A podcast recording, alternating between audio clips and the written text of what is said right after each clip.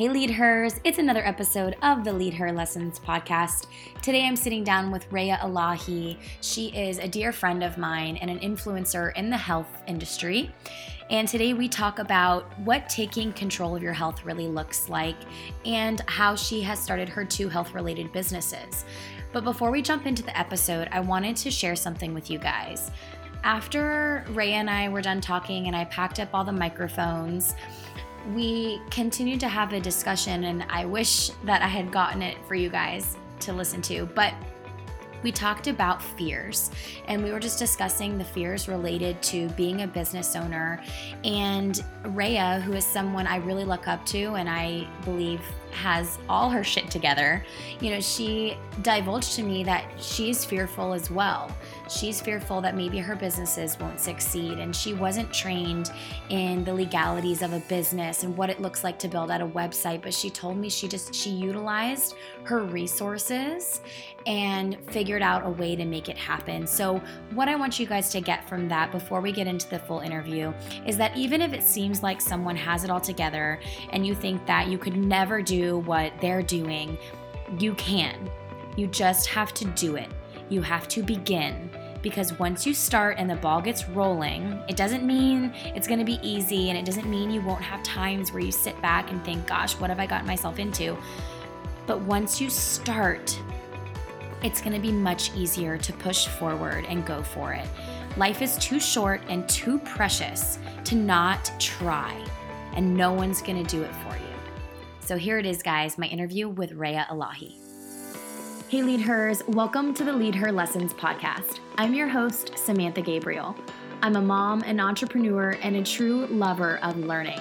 And each week, I want to bring you along as I sit down with women from all walks of life. We'll discuss business, personal growth, health, family, and everything in between. So whether you're already a badass businesswoman, or maybe you're a mom on a mission, listen up. It's time for a lesson.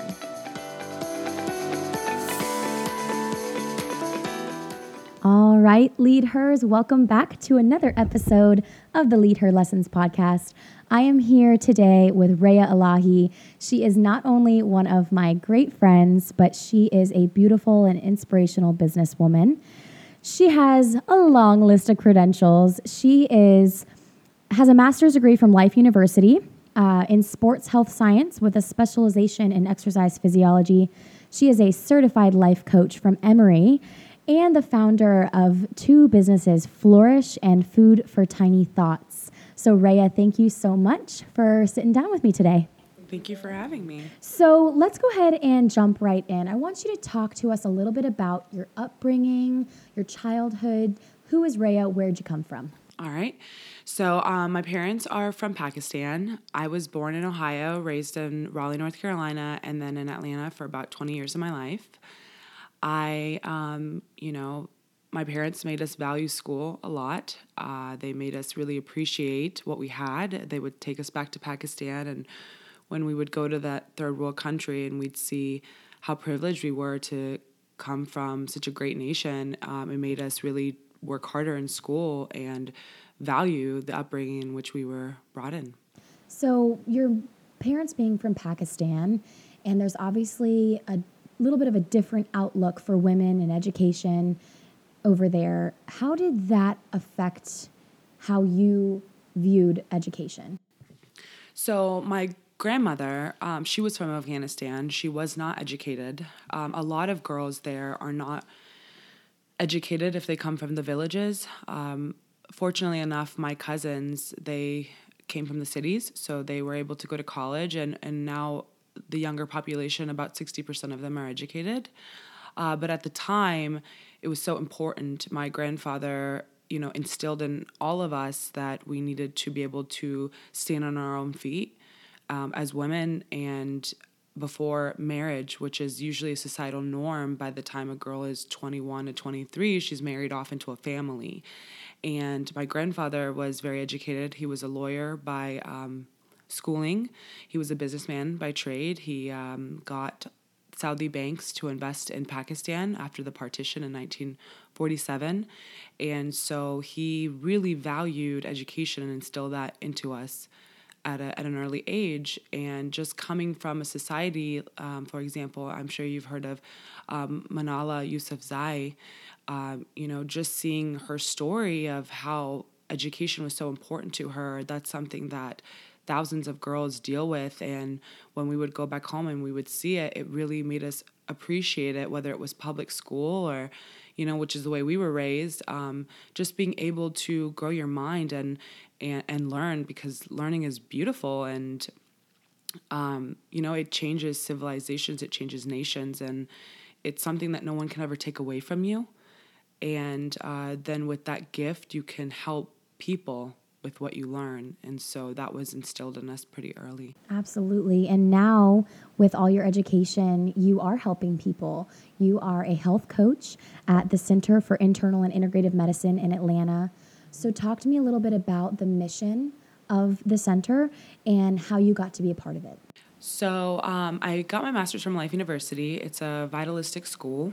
It focuses primarily on preventative care. Every discipline of study has something to do with helping people from nutrition. It's primarily known for chiropractic. Um, I went there for exercise, sports, health science. Exercise physiology was my specialty.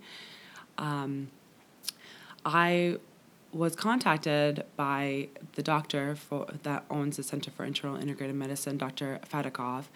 He also went to Life for undergrad before he went off to medical school. And because it's a vitalistic school, the way that we are taught to think is about the full body. We're taught to think about everything from the mental health of a patient, their physical health, and then, you know, hormones, everything like that.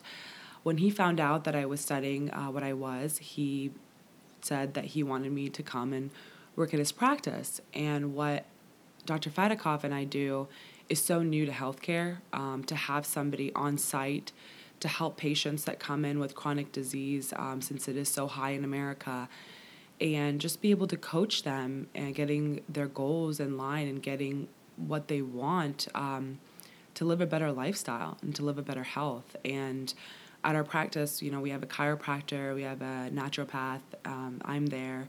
I can do stress tests on patients as well. Um, I like to see their uh, cardiac activity before I put them on an exercise regimen. And that's what I do. I sit down with patients.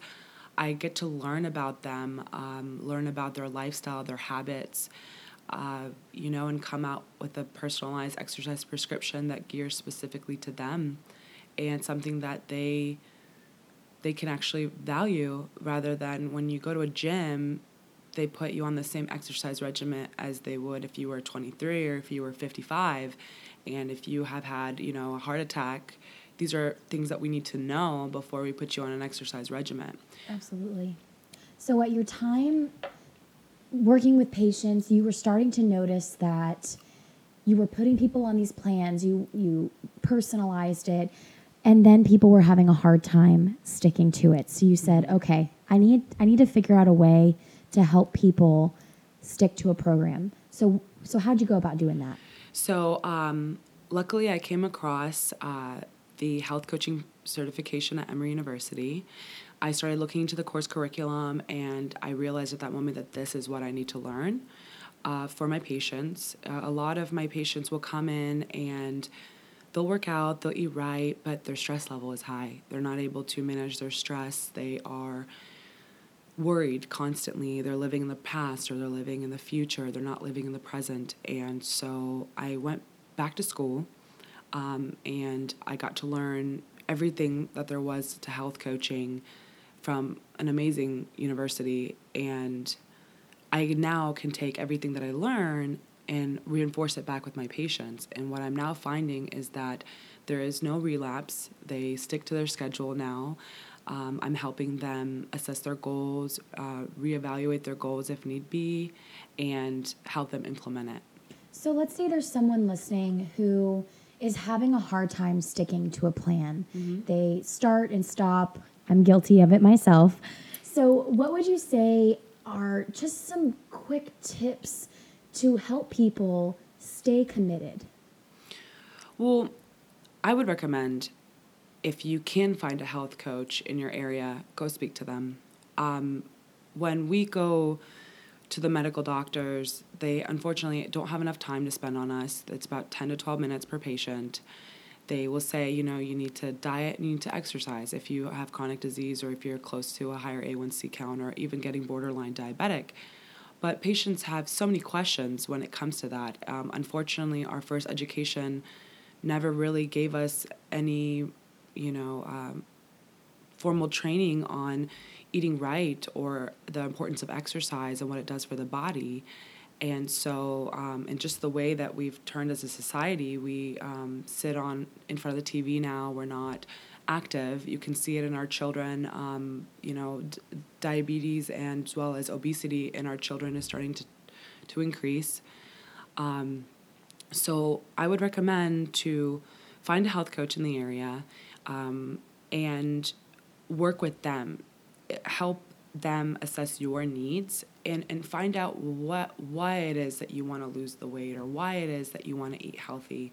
If you can actually find a reason, for example, I had a client the other day, she kept saying, you know, I, wa- I want to eat healthy. And I kept, you know, asking questions to figure out why. And then she finally said, well, I want to see my grandchildren graduate high school. And that was when I knew that that was her main ethos and her main core reason of why she wants to eat healthy, so she can live to see that. So if you can find an ident- identifiable trigger and a motivation, a re- real reason mm-hmm. of why it is you want to do this, um, that's the best way uh, to go about that. Yeah, I think it's hard because a lot of times, especially for women, young women, a lot of times that driving factor is aesthetic. But, mm. you know, if you don't have a true reasoning behind not just a number on the scale, mm. an arbitrary number that you've come up in your head that sounds good, that you want to be at, or you want to fit into a certain size, jeans, or whatever the case is, mm. if you really dig down and find what your true motivation is, I think like what you're saying is that'll really help you to to stick with it. Absolutely. Um, there's a lot of factors that play a part in when it comes to weight loss. It could be, you know, your hormones. It can be, um, you know, um, energy levels. It can be, you know, what you're eating. Uh, you know, your G I plays a huge role in the way that you feel and the energy levels and the amount of, you know, serotonin that you're making. And so you want to really kind of see, uh, go to a medical doctor, go to somebody, um, there's functional medicine doctors that are great too, um, internal medicine doctors that can really evaluate and see what it is that might be hindering your ability to get the weight down that you're looking to, to lose. Right. And if you're a busy woman, a businesswoman, you're trying to start a business or you, you work long hours, if you don't feel good and you're not healthy, you're not going to be as productive. Absolutely. So just it's important. What would you say are like the major health trends you're seeing right now? Um, I'm seeing a, a trend in more plant-based diets. Um, there's a lot of great research on uh, the benefits of a plant-based diet. I'm seeing a lot of research on um, gastrointestinal uh, issues uh, as well as uh, repairing those. Um, a lot of it is also mindful-based stress reduction, finding ways to reduce the stress that you might come across on a on a, a daily basis, but being able to be present in the moment. I think that a lot of people, like I said, are living either in the past or in the future, and they are just living their day just day by day to get to a certain point. And it's really important to value each day that you have and to be mindful. And there's different things uh, you can do to increase the positivity ratio in your life. And studies have shown that twenty-one days of constant positive thinking and, and different um, techniques you can do actually change the frame in which you see the world. And so you start to see everything, even the little things, the way the sun feels on your face or the way the wind is feeling or just little things that your children might be doing that you overlooked before. You actually take in that experience, and those are the little things that add up to the big picture of your mental health. Mm-hmm. And, you know, um, finding ways to flourish. You know, we, I, I truly believe that the absence of disease is not health, um, that we should constantly be flourishing, whether it's our, our mental health or our physical health. Um, and that's why I, I uh, started my firm, and I called it Flourish, Mind and Body, because we need to constantly be trying to increase um, our ability to be healthy. Absolutely. So let's get into that, to flourish. So sure. You're working at the Center for uh, Internal and Integrative Medicine. It's a mouthful. So you're working there, and you're going to different networking events, and you're speaking to doctors, and you're realizing through what they're saying to you that there's a need. And mm-hmm. What was that need, and how did you come up with Flourish? So um, I started off seeing patients at the Center for Internal and Integrative Medicine, and when I would go to networking events, I would speak to, it could be an event for moms, for innovative moms. I was just speaking about, you know, what we do at our clinic, and I started seeing the same type of questions over and over again. And when I would go to these networking events as well, I would run into other medical doctors, uh, internal medicine practices, and they realized that I could be an asset to their patient population. And I realized that it would help me spread health, um, preventative health, and taking care of oneself uh, to a larger market, um, and also to more people at a time. Yeah. And so um, I was asked to come and speak to uh, the event that you were at. It was called Faces, the Art and Science of Beauty. It was various people from makeup artists to, um, you know, exercise, uh, as well as models. And, and we just basically spoke about what we thought is beautiful. And, and to me, um, while it wasn't really the aesthetic piece, it was more internal, you mm-hmm. know, how do you process the world? How do you spread that light that you have? Because everyone has something to share, and how do you spread that is the most important part, so that you leave people feeling great about themselves, and then it fills you at the same time. Absolutely. So that's a big piece of why you do what you do. You mm-hmm. want to help people feel their best. Mm-hmm. So you created Flourish so you could reach a wider range of people. So you're consulting. Yep. Talk to us a little bit exactly what Flourish is, and how did you get that off the ground? So, um, yeah, so like I said, it was uh, a lot of other doctors asking me to come and consult at their practices, and so I'll spend about uh, a couple days a month at various practices, and, and we schedule patients that are interested in exercise prescriptions, health coaching. They can come and see me. Um, and I knew that I needed to uh, create a firm that could, you know, reach a, a larger uh, population of patients. And with that, I was able to, you know, uh, speak at other events as well, and right. and um, so networking go from there. Absolutely. Networking has been a huge part of getting your business off the ground. Absolutely. So have you always, you know, I like to refer to Raya as the queen of networking. She, I swear, knows every single person in Atlanta who is important. Mm-hmm. So talk to us about, how did you get into networking? How did you find these events? And then once you got there, how did you have the confidence to talk to people? I do like to meet people. I have a passion for getting to know what they're passionate about. I think that at that moment, when you ask somebody what they love and what they strive for, I think it's, the Japanese called it ikigai. It's actually, what do you live for besides your work? Like, what does your heart beat for? And I think that when I ask people this question, it's at that moment you see pure joy in their face. And just by talking to them, um, I was able to network with various uh, media agencies. There are so many networking events, if you just Google it, within your city. Um, just go to them, start listening. Um, I'm I love learning. So I love um, listen, going to conferences, listening to C E Os speak about what, what drove them to where they are now, and uh, what were some setbacks, and, you know, how did they go past that. I think that reading books is so important, uh, books about, you know, there's John Maxwell of How Successful People Think, mm-hmm. and just um, learning from people who've made it out there, and, you know, understanding that struggle and hardships and even sometimes failures are part of the journey. And uh, when I get to meet with other businessmen and women, you know, just being able to pick their brain and ask them questions, um, so that I have that uh, that's what I would recommend is, you know, everyone has something to teach you. And, you know, if you just listen, uh, listen with the intent of listening and not responding, it's just, it's great what you learn and what might serve you later on, because you remember certain things that, you know, people have said, and it just builds. Absolutely.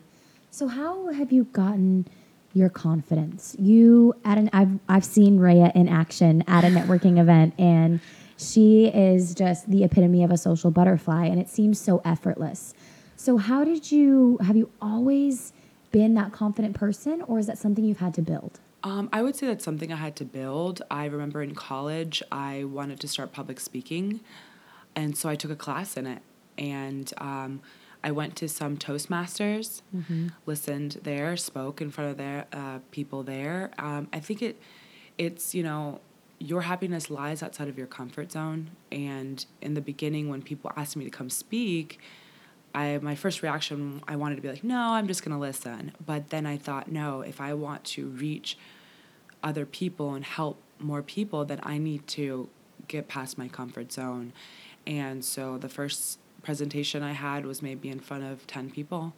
And then that wasn't so bad. Then I went in front of thirty people, and then fifty people, and then one hundred, and then slowly realized that, you know, it's really not so bad. And um, you've built that confidence over time. And what the material you have to present to people is vital. It's vital for what I think is their health. It's vital with their relationship at home, how they see themselves, how they feel about themselves. And if I can help just one person in that crowd feel good about themselves and be excited about working out or eating right, or just a small little thing of positive thinking or going back home and meditating, like, then I have done what I wanted to do. Absolutely. That's really great. When you are always striving to be better, I think that's when your true happiness comes through. When you're mm. stagnant and you're just stuck in some place, whether you want to be there or not, but it's comfortable, it's hard to get out of that. But mm-hmm. I know for myself, and I've spoken to other women and men, that when you feel like you're bettering yourself, regardless of if it's health, business, faith, when you feel like you're having upward motion, mm-hmm. that translates to happiness. Absolutely. So let's go, let's go ahead and talk about your other business, Food for Tiny Thoughts, all which right. I think is so important, incredible. You know, you were talking earlier about how childhood obesity and early onset diabetes, all these things are plaguing our nation. Mm-hmm. And you worked as a nanny for quite a while, and you've kind of seen what it looks like in the trenches and what's going on in the schools and all of that. So how did you come up with the idea for Food for Tiny Thoughts? Give us a little bit of idea of what it is. And um, yeah, let's start there. All right. Um, so throughout grad school, I was a nanny for an agency in Atlanta um, for First Steps, where I met you. Yeah. Um, and then I would probably go into the homes of over three hundred different families, and I started looking at the food patterns, uh, what children thought was good for them, or just the lack of knowledge. And I...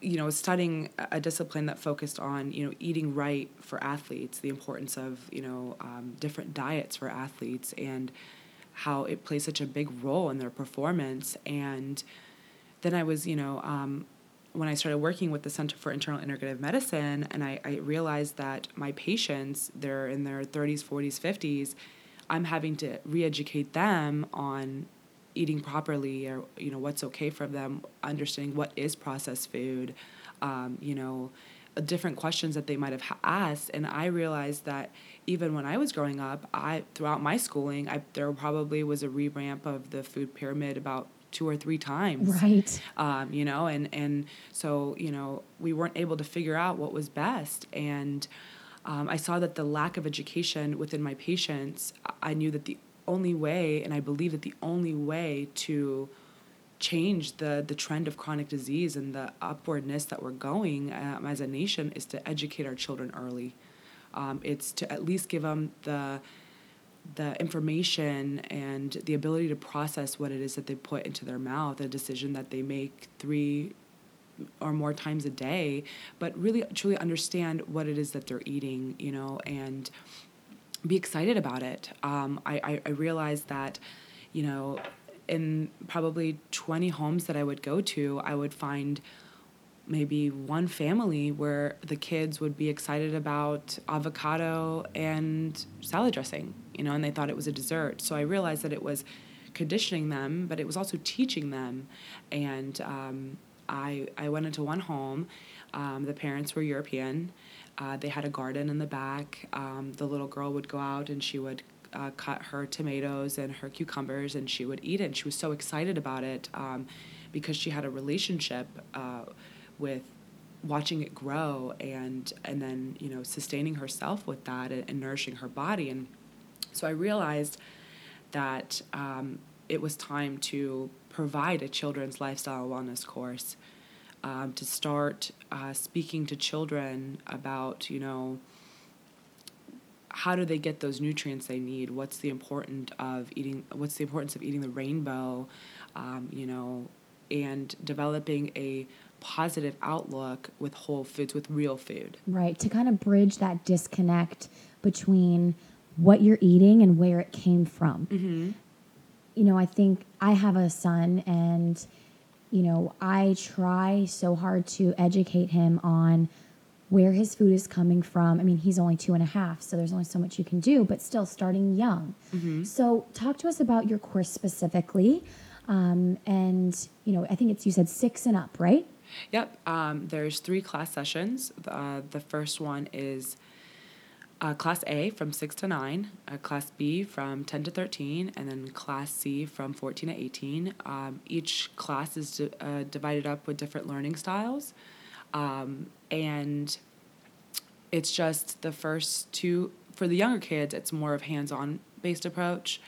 Uh, for the older kids, it's more of understanding hormones, understanding, you know, um, what it is if they're athletes, uh, what they're trying to do. Um, I will be having separate classes on uh, fueling in sports that are more for the older middle school and high schooler students uh, that are serious about being athletes. And um, with the younger kids, it's a lot of hands-on learning. It's interactive. It's helping kids uh, make snacks, but it's also helping kids assess, you know, if they were to go into the refrigerator and see fruits and vegetables that are there, it's, you know, or oats and different things like that, like what they can make, how can they maximize on nutrition with snacks at home. Um, and one thing I'm learning, though, is that it's also educating parents. It's helping parents uh, learn about what we have learned at school and what we've taught the children at school, but then also helping reinforce those modifications at home um, to make those healthy decisions. And um, same with the older kids, um, you know, my goal is to teach them how to make at least five meals on their own before they go to college. That's great. Um, so that they, you know, aren't Are- plagued by the freshman fifteen. And surviving on ramen. Yeah, you know, and just, just basic, you know, um, having things like um, a lemon, salt, pepper, olive oil, you know, those are the basic, the, and garlic, those are the basic things you need to prepare a meal. It could be with vegetables or different proteins and things like that. So mm-hmm. Things that I wish that I would have had the opportunity to learn before I went off to college, because, you know, nutrition, and food and school and studies and the amount of stress that you're under, like it plays a huge role. And um, it's important that we educate our children early. We help combat chronic disease and we help get them active. That's another part of the curriculum as well, is helping them understand why being active is so important and um, why we want to foster that. Absolutely. So at the Center for Internal and Integrative Medicine, you work with a wide variety of clients, everything from C E Os to stay-at-home moms. Mm-hmm. What would you say are some of the health tips that everyone can benefit from? I know you do a lot of personalization, but what are some things that people can start doing tomorrow that will help to build their health? Um, so I would say just try to find twenty minutes in the day uh, where you can step outside and go for a walk. There's so much research that has shown that just being outside and being around nature, listening to the wind in the trees or the birds, actually stimulates various parts of the brain and helps calm and relax people.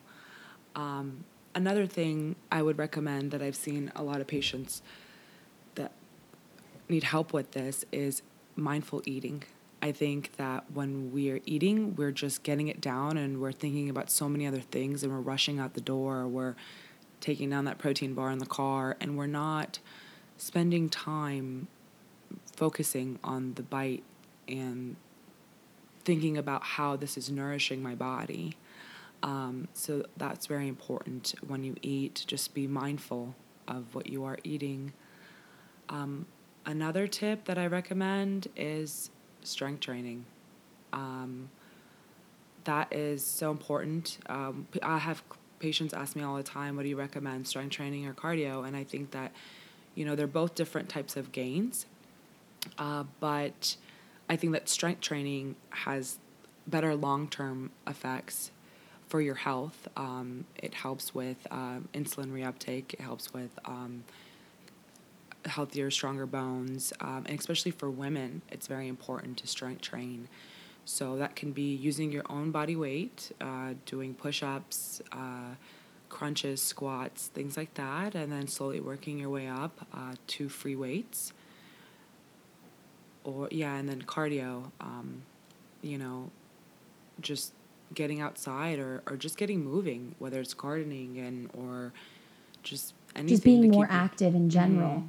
You know, it can be so easy to wake up in the morning and you have your coffee as you're rushed to get into the office, and then you sit down for eight plus hours, you come home, you sit on the couch, you eat your dinner, and then you go to bed, rinse and repeat. Mm-hmm. So just sounds like you're saying just get out there. It doesn't matter, you know, make it fun. If you love to garden, get out there and garden. Absolutely. And I mean, you can do different things. I mean, I have patients that are, will call their friend on the phone and, and walk while they're talking to their friend, and, you know, it, or they'll work out in front of a treadmill and watch T V or, or do some weights between commercials on the television. And, and oftentimes people get so, they're like, oh, I don't have an hour to go to the gym, so I'm mm-hmm. not going to work out at all.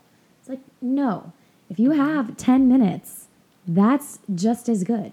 Oh, absolutely. Even just dividing it out throughout the day, um, just little increments of working out or, you know, part different tips, parking your car further, walking further in, or taking the stairs rather than the elevator, just different things to get you up and moving uh, and incorporating that into your life is right. What I recommend. You know, I think that with everything we just said, the majority of people, I don't know if this is something that you come across, they know what they need to do to get healthy. They have a pretty good idea of what they should be eating or, you know, how they should be exercising mm-hmm. in to a certain extent, but they just aren't doing it. Mm-hmm. How do you talk to your clients who know what they should be doing, but just can't really seem to get there? Well, I think that's when health coaching really comes in. That's when you really have to define the drive in which what hindered them or what really motivates them into wanting to do this. You know, we, you know, we all know that being active and eating right is prolongs, you know, our life, but you know, what is it? Is it a time constraint? Is it not, you know, not knowing when to implement that time in the day or, you know, and that's what I do when I sit down with the patients is figure out their lifestyle and figure out ways to implement it. I mean, you know, I deal with very busy, um, you know, executives and C E Os, and so they want workouts in their hotel room. So I give them stuff to do at the hotel or, um, you know, and then I also work with stay-at-home moms. And so just helping them find that time frame for them to get that workout in is so important. What do you see as far as a connection between someone's knowing what they need to do, they're not doing it because of some sort of emotional trauma or a, some sort of mental block? You know, there you said there's that connection between mind and body, and mm-hmm. how can that manifest into your health? What we've noticed now, and, and something that I learned during my schooling, is that in the Western world, we look at mind and body as two separate entities. And if you look at countries who look at the mind and body as one whole, um, they have less mental health issues. They, uh, their population is generally a lot happier. And so we need to start looking at it as a whole. Um, you know, mental health really does play a toll on your physical health and vice versa. And so to look at it as one whole entity is how we help the patient move forward. Mm-hmm. If, you know, I'll have patients that come in and they say, um, yeah, I just can't seem to lose that fifteen to twenty pounds. I don't know what's wrong. The next question I ask is, what is your stress level on a scale of one to ten? And they're like, eight, nine, ten. Right. And then at that moment, I know that we need to get their stress level down because it's now impacting their sleep. It's a trickle-down effect. They're not eating right. Um, there's there's so many things that play into factors. So just trying to figure out um, their whole health, um, mentally and physically, is so important um, in helping them progress forward and, and getting the results that they're looking to get. Um, and so whether that's, you know, helping them with meditation or helping them increase their positivity ratio or, you know, what it is. I mean, even exercise, you know, it, it makes people happy. I mean, we, there's so much research to prove that. And, and, um, yeah, Elle Wood said it. Uh, yeah. Happy people just don't shoot their husbands. Yeah. They just don't. Yeah, absolutely. Um, that's great. So I think people can gather from listening to you talk that you are a very Zen person. So do you meditate? And if you do, what tools, what resources would you recommend to people who um, don't know even where to start? Sure. Uh, I wasn't somebody that meditated. And when I started my certification, that was something they told us, that by the end of it, we would be having a three hour long meditation. And so it, it takes time. It takes patience. It, It's okay to let your mind wander, but being able to control your thought back into your breathing, being able to control your thought into the present moment, um, and really appreciate where you are and time and space at that moment is so important. Um, there's great uh, online material. There's a podcast. It's ten minute daily meditation. I think it's by Adrian Cook. Uh, Meditate with A C. It's just ten minutes. There's different topics. He does uh, positivity and just different happy thoughts, different things like that. I started off with that um, and then slowly went into mindful-based stress reduction, uh, vid- audio tapes, and and different types of techniques. I love vinyasa. Yoga is a good mm-hmm. one. Um, I definitely recommend yoga and stretching to patients all the time, especially if they, you know, um, haven't really been physical uh, at all. I get them to start stretching first, doing yoga poses, uh, breathing. Uh, we don't really notice that when we're approached with problems, we change our breathing pattern, and that plays a huge role in how we're feeling. And so, you know, um, I think I read somewhere that the average person like holds their breath mm-hmm. like a lot throughout the day. Like they don't even realize you're, they're just not really breathing. Mm-hmm. And also I think, um, one thing is the, how important a true exhale is yep. as opposed to like, a lot of people are like, oh, I'm, I'm mad. Like take a deep breath and you, they inhale, but then not like that full, getting all the air out. Mm-hmm. I think that's something that people don't really know you should do. yeah, yeah, and uh, you know, just releasing that pent up energy or you know what it that bad breath out, so that clean air can flow in and helping get that zen and that mindset. Um, and so I would recommend just the internet. There's some really great meditation videos. Just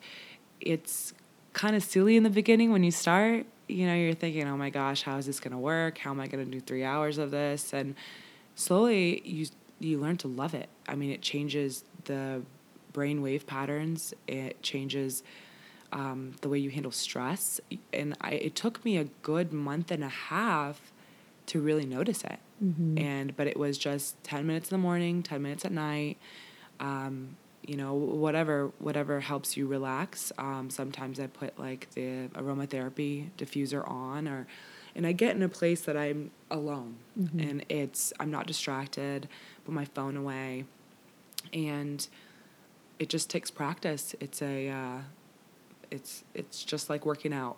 It's right. your mind. And consistency too. Absolutely. Because like you said, it took you a month and a half before you started to realize any true things that might have been changing, mm-hmm. but just like anything, you have to stick with it.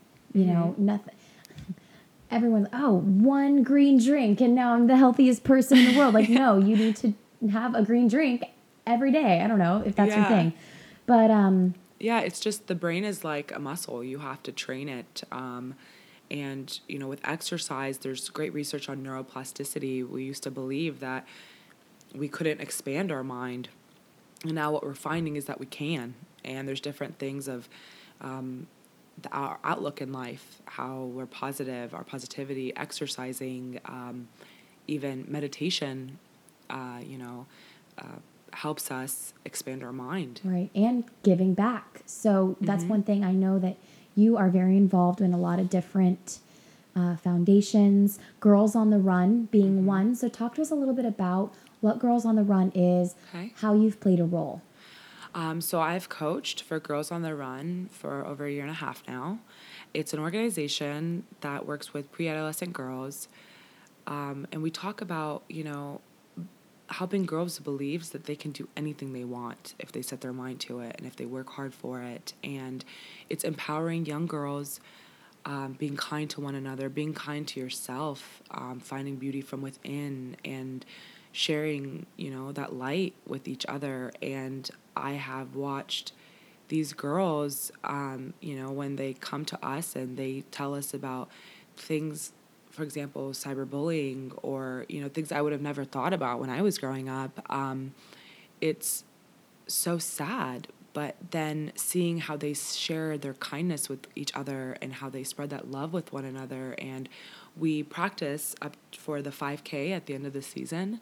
And it's so amazing to watch these girls accomplish a five K that a lot of people don't ever really do. Right. Or maybe they didn't even know was a thing, mm-hmm. you know, just teaching them about what else is out there. Mm-hmm. Absolutely.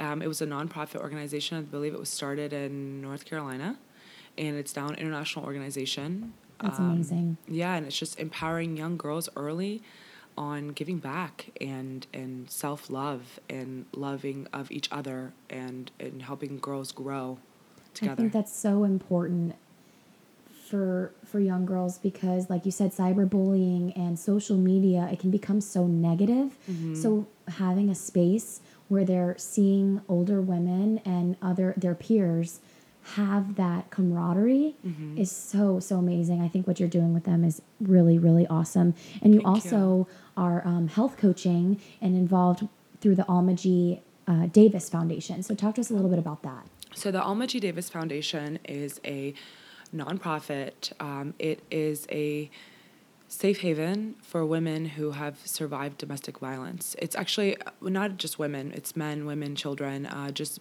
victims of domestic violence. It's we go in and we sit down with them and we health coach them into where do we move forward from this, um, you know, and their stories are so amazing. And there's the strongest people I think I know I've met. I mean, and so we work with helping them um, get back into the groove of life again, um, because, you know, their world has been shattered. Mm-hmm. Um, and, you know, how do you, you know, help them progress forward? I mean, it's a lot of what I've found is that women talk about uh, that the mental abuse of what happened is far worse than the physical. And so it's helping them break away from those chains where, you know, their partner or their family members told them that they would never amount to something, and helping them have that belief within themselves that they can do it. Yeah. Talk about that mind-body connection, mm-hmm. you know, being told something over and over or being mentally abused, that's going to affect your health in one way or another. Absolutely. Absolutely. And um, the Alma G. Davis Foundation is, is great. I mean, they do a, a an annual five K. Um, people get out there. It's called to walk a mile in their shoes. You can either run the five K or you can walk a mile with a survivor and you listen to their story. So it's like walking a mile in their shoes. Wow. And that's incredible. Mm-hmm, it's so powerful. And that same with what you said about networking, you know, volunteering, um, servitude, it's, it's so important. And, you know, I believe this motto that I, when I was in school, it was, you know, with what I learn, I help heal people, and through people, God heals me. And that was just something that I live by. And, you know, listening to their stories and, and helping them, it, it fuels me and it fills me. That's amazing. Well, Raya, thank you so much for sitting down with me thank today. You. You've had so many amazing things to say. If people want to reach out to you, mm-hmm. and um, what's the best way for them to contact you? Um, you can go to the Center for Internal and Integrative Medicine um, online, or uh, Flourish Mind and Body, or um, social media. Awesome. I'll link everything in the show notes for you guys so that you'll have a way to reach out to Raya, because she is a wealth of knowledge, and I know that she just loves helping people and would be happy to answer your questions. So Raya, thank you again. Thank you so much for having me. Hey guys, if you liked today's episode and you want to hear more, go subscribe to the Lead Her Lessons podcast on iTunes or wherever you listen to your favorite shows. And while you're there, go ahead and leave me a rating and review. And don't forget, sharing is caring. So share this episode with your friends, and I'll catch you on the next one.